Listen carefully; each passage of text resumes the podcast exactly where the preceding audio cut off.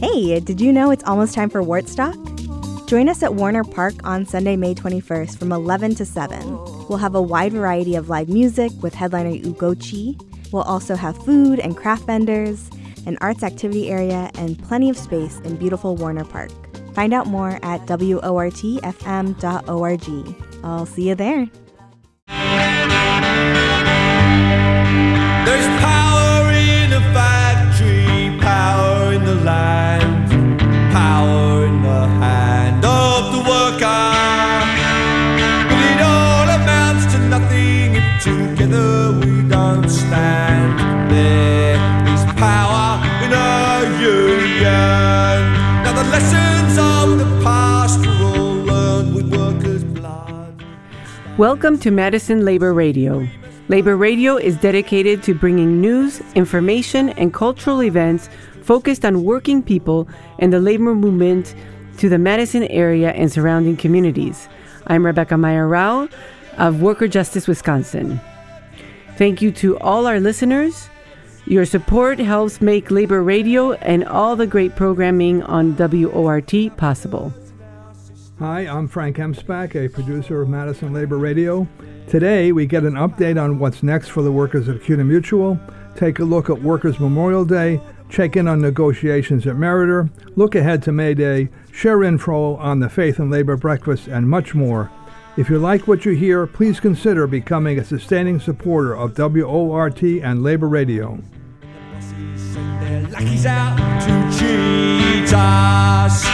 Money speaks for money, the devil for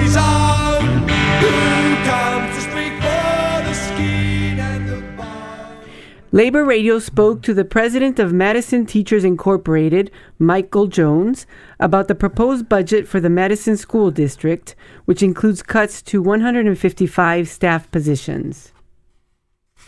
What's going on right now with MTI and the decisions on the part of the school board?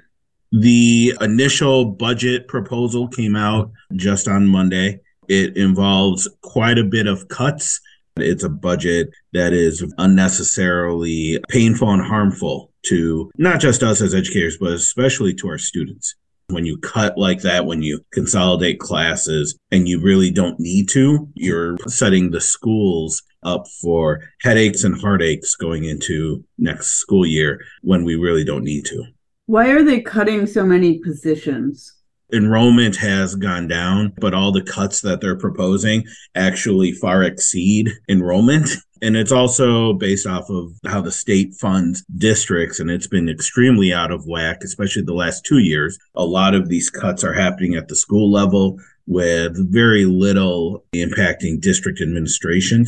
What solutions are there? One is to produce a budget that meets the rate of inflation, the 8% cost of living adjustment, and to pay people fairly. We're going to see more people exiting the district when they really don't want to, but they need to provide for themselves and their loved ones. What we're also saying is don't give in to the cynical belief that no more money is coming through. How does the state budget relate to this budget? because of the biennial cycle, the districts really can't make too many choices on what they can or cannot fund until they know exactly how much money they're getting from the state. You can predict how much money you get from local property taxes. You can predict a certain amount from like federal funding for certain programs, but you can't predict the state until the state tells you how much they're going to give you for per pupil spending. Right now, the district's in a holding pattern, but they're making premature choices to be super conservative while we're in this holding pattern. But they're also sending a communication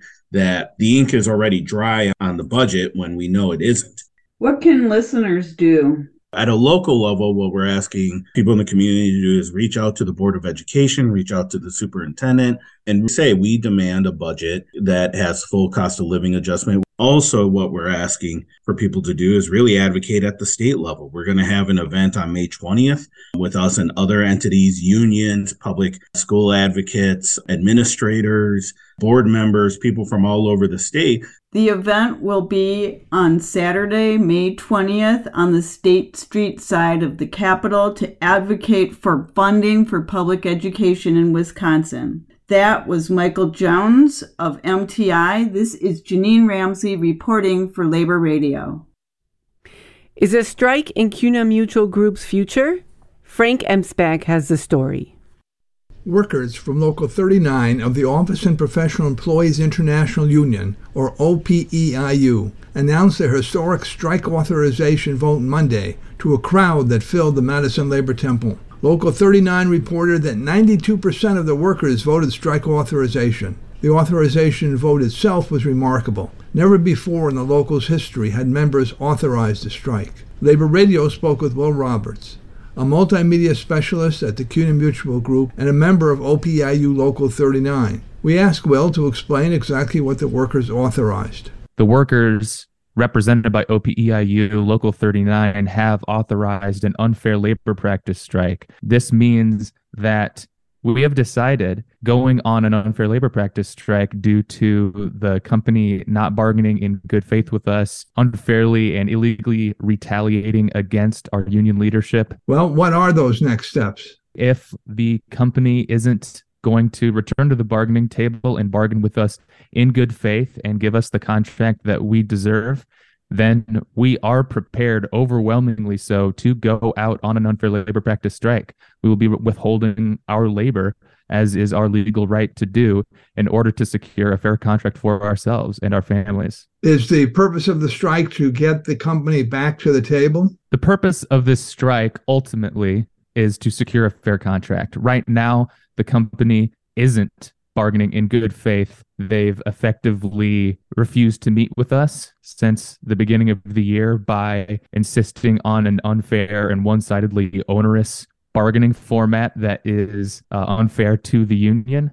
And so part of reaching a fair contract is for us to be able to meet and talk at the table. Uh, unfortunately, that's not what's going on. And so that's why we've taken the step to authorize a strike. And we're telling the company hey, we can do this the easy way or the hard way. And if management is interested in some unsolicited strategic advice, I'd recommend doing it the easy way. Come back to the bargaining table now, bargain with us in good faith, because as time goes on, we just get stronger. When will a decision be made to take action? We have a window of 30 days from the date of our strike vote, uh, which was on the 19th of April. So we can go out on strike within 30 days of April 19th. So up until May 19th, we are able to go out on strike. That's what we've authorized with our vote. What is the timeline?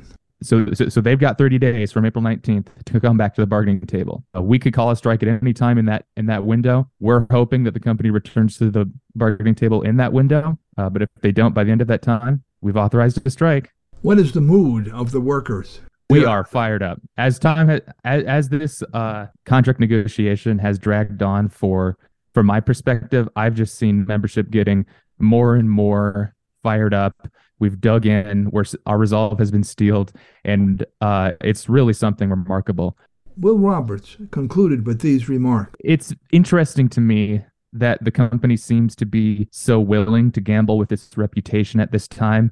Cuna mutual group is planning to rebrand itself and reintroduce itself as TruStage in the next month. To me that doesn't really set the right tone when you're trying to do that make everyone wonder if TruStage really can be trusted. That was will roberts of opeiu and a worker at cuna mutual group commenting on the union's recent strike authorization vote i am frank emspak for madison labor radio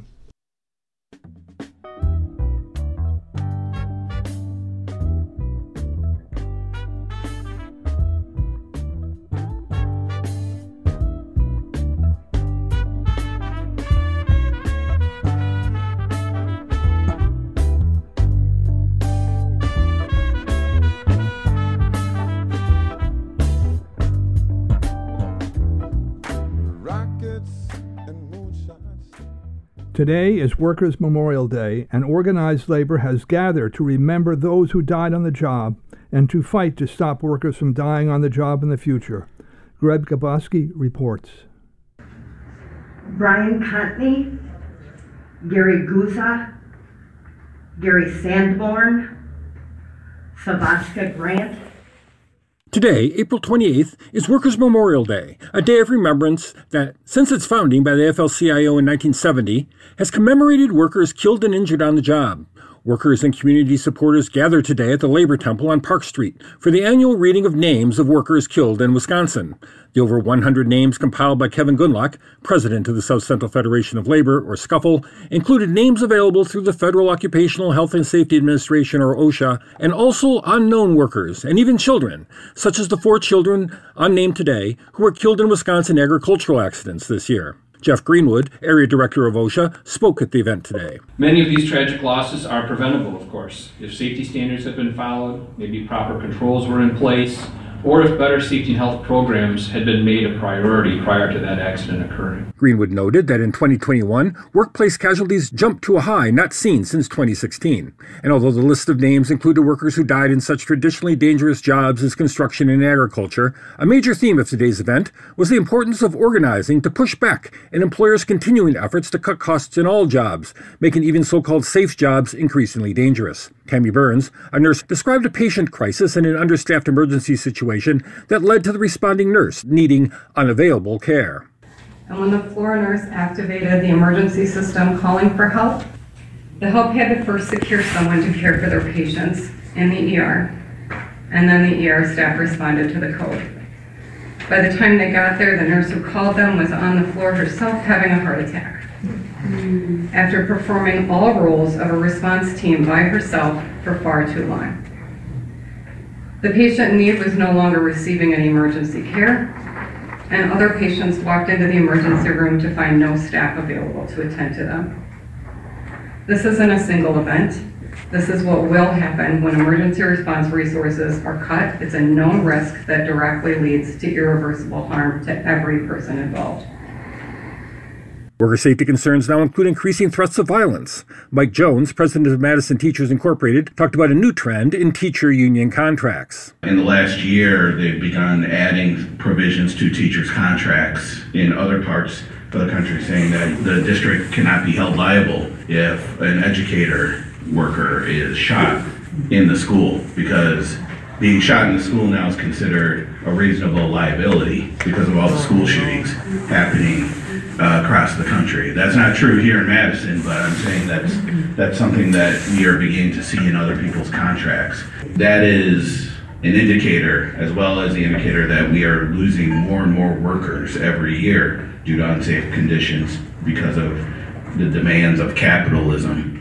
That tells us that we have a sickness. Other speakers expanded the idea of improving worker safety and questioning a system that increasingly endangers workers for profit. Kevin Gundlach of SCUFL wrote a letter from SMART, the International Association of Sheet Metal, Air, Rail, and Transportation Workers Union, in solidarity with workers in California employed by Kingspan, a global manufacturing giant that is not only trying to bust unions here, but whose products have been implicated in the 2017 Grenfell Towers high rise fire in West London, in England, that left 72 working class residents dead. Joe Avica, a chief steward of OPEIU Local 39 representing CUNA Mutual Group, who was recently fired by CUNA in a case that has opened an unfair labor practice complaint, noted how the leading cause of worker deaths, the daily commute to work, can be cut by expanding remote work where it is feasible, an idea getting pushed back rather than expanded by employers. Daniela, the construction worker organizer at Worker Justice Wisconsin, told of an undocumented worker exploited by a convoluted but very common misclassification scheme in the construction industry that left the injured worker not only without medical care, but soon without a home. For Labor Radio, I'm Greg Jaboski.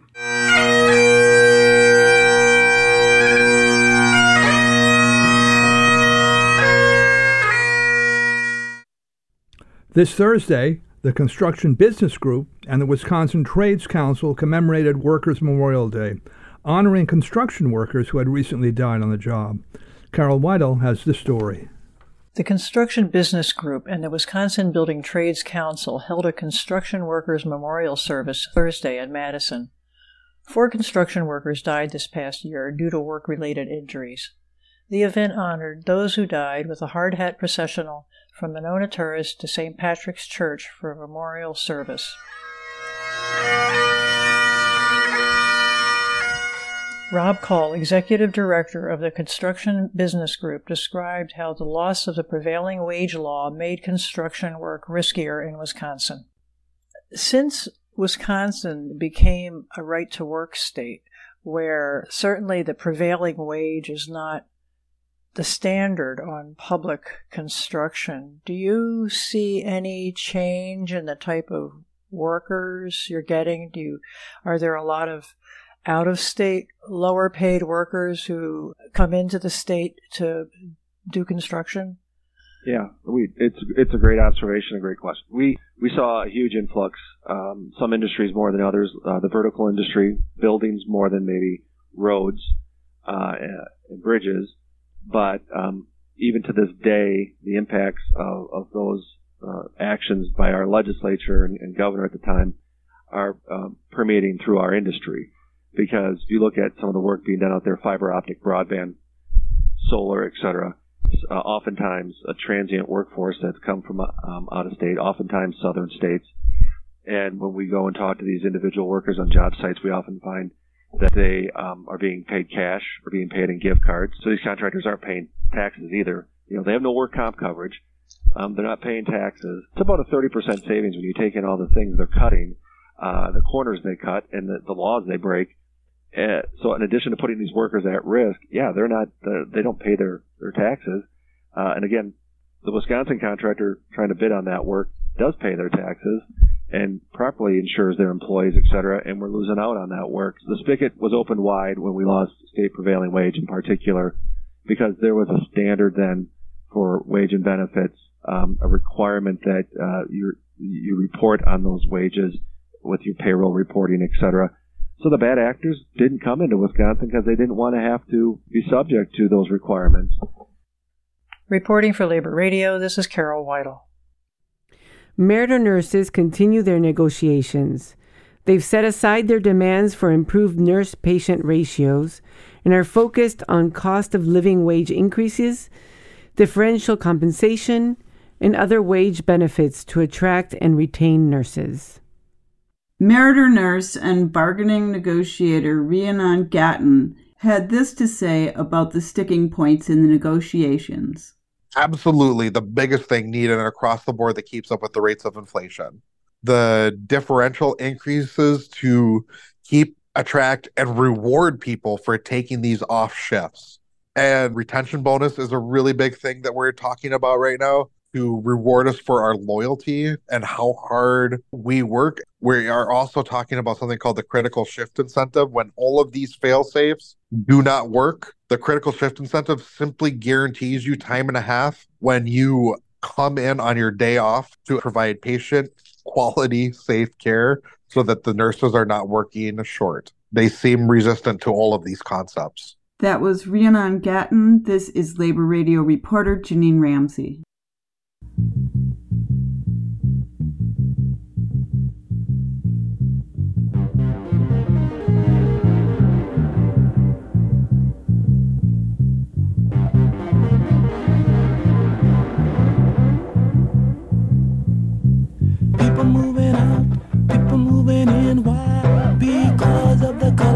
Skin.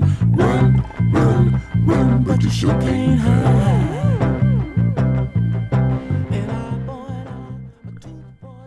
Monday is International Workers' Day, and immigrant workers and their supporters will take to the streets in Milwaukee. Greg Gaboski has more. This Monday, May 1st, International Workers' Day, is a day without immigrants. Immigrant workers and supporters will march in Milwaukee demanding changes in state and local law, including the issuance of driver's licenses to undocumented residents. Labor Radio spoke last week to Stephanie Janet Salgado Altamirano, the Madison organizer for the Milwaukee based immigrants' rights group Voces de la Frontera. Salgado described the day without immigrants. Day Without Immigrants, Day Without Latinx or Latinos, how people have called it before, started off years and years ago. And it was due to much power that the immigrant labor and also Latino workforce holds. And we wanted to make an impact in the economy to highlight many of the problems and struggles that our communities face. Immigrant workers, students, and their supporters throughout the state and the country will take off work on May 1st, and Voces de la Frontera lists over 125 Wisconsin businesses that have announced that they will close on Monday. Salgado says the demand on Monday will be that Wisconsin issue driver's license for undocumented residents. Driver's license in the state of Wisconsin for undocumented people and for everyone was something that everyone could obtain. And for the people who were not documented, they had driver's license that said not eligible to vote. And then that was revoked with the Real ID Act to make more papers necessary to apply for a driver's license. Workers without licenses can't get auto insurance, affecting not only them, but all drivers, Salgado explained. She described what unlicensed workers face. But also the fear of every day just trying to go to work, trying to do your job well, and not getting, for instance, stopped by the police, and you're trying to do everything that you can within your power to be a good driver. But you know for sure that if, for instance, you were stopped, you can get $200 as a fine, and then if you get stopped up to like three times, that could be taking you to prison. Salgado outlined three other demands of the Day Without Immigrants. Another law that we're trying to revoke is 287G, and that allows certain prisons to collaborate with ICE. One of our demands, in-state tuition, equity, underdocumented, undocumented, or DACA recipient students to be able to afford college and not pay ridiculous amounts to just have accessible education.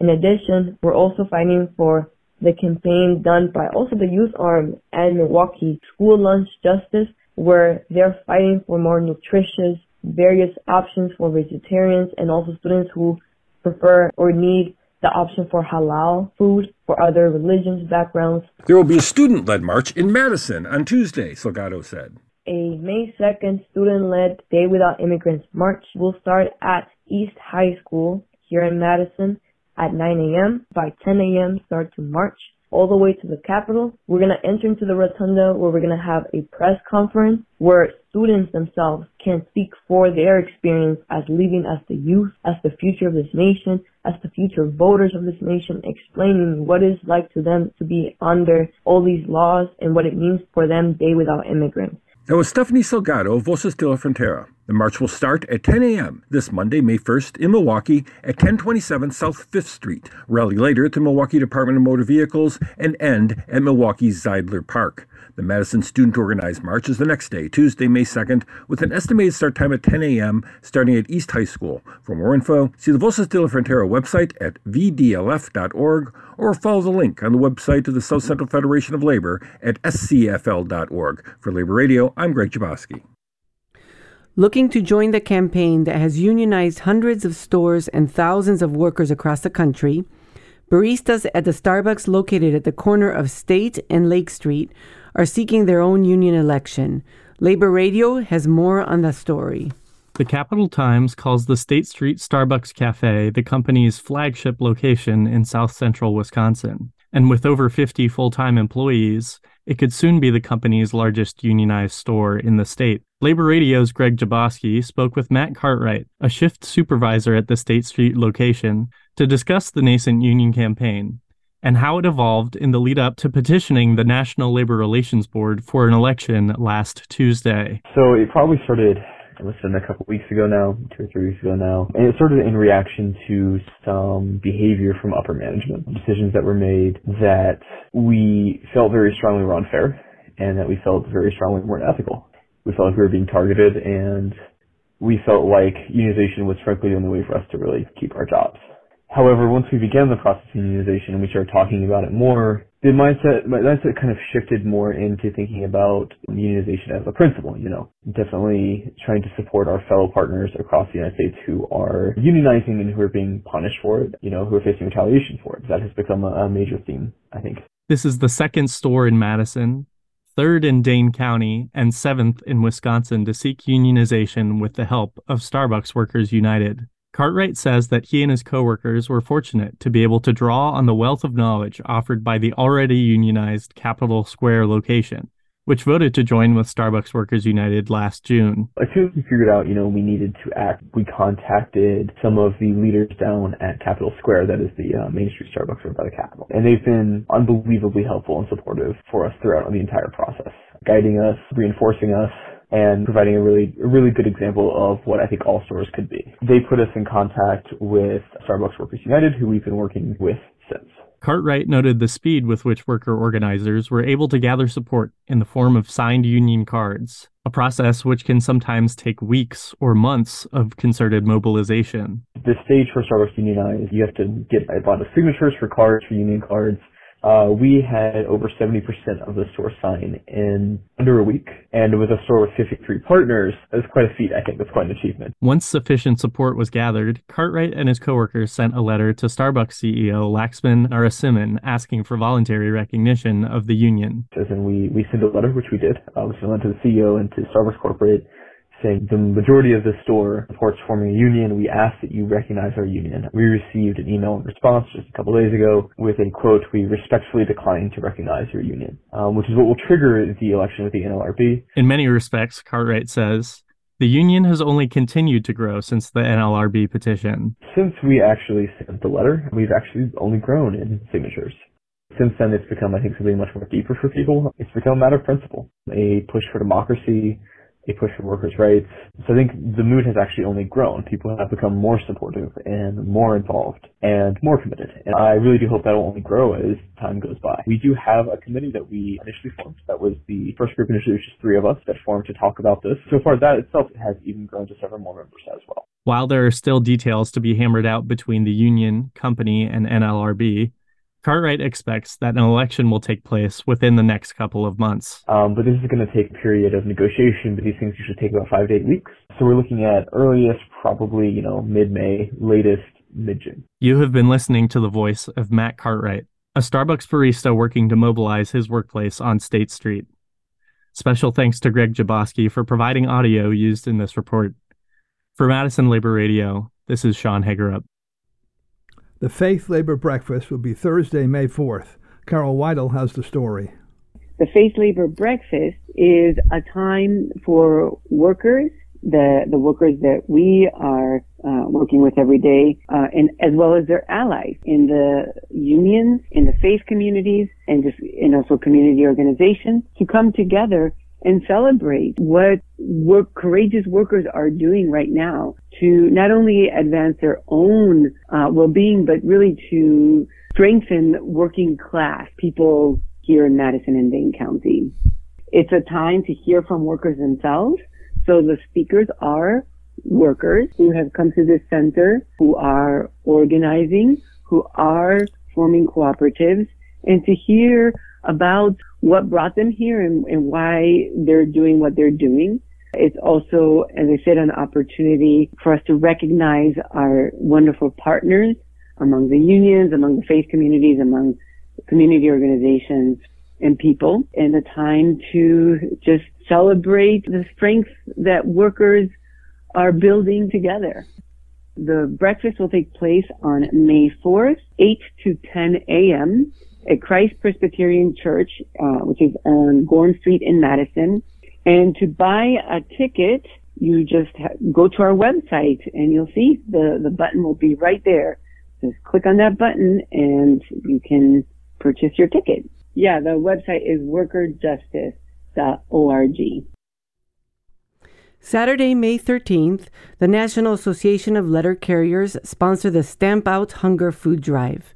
This food drive has a single mission to feed the hungry in America. Your letter carrier will collect non perishable food on Saturday, May 13th.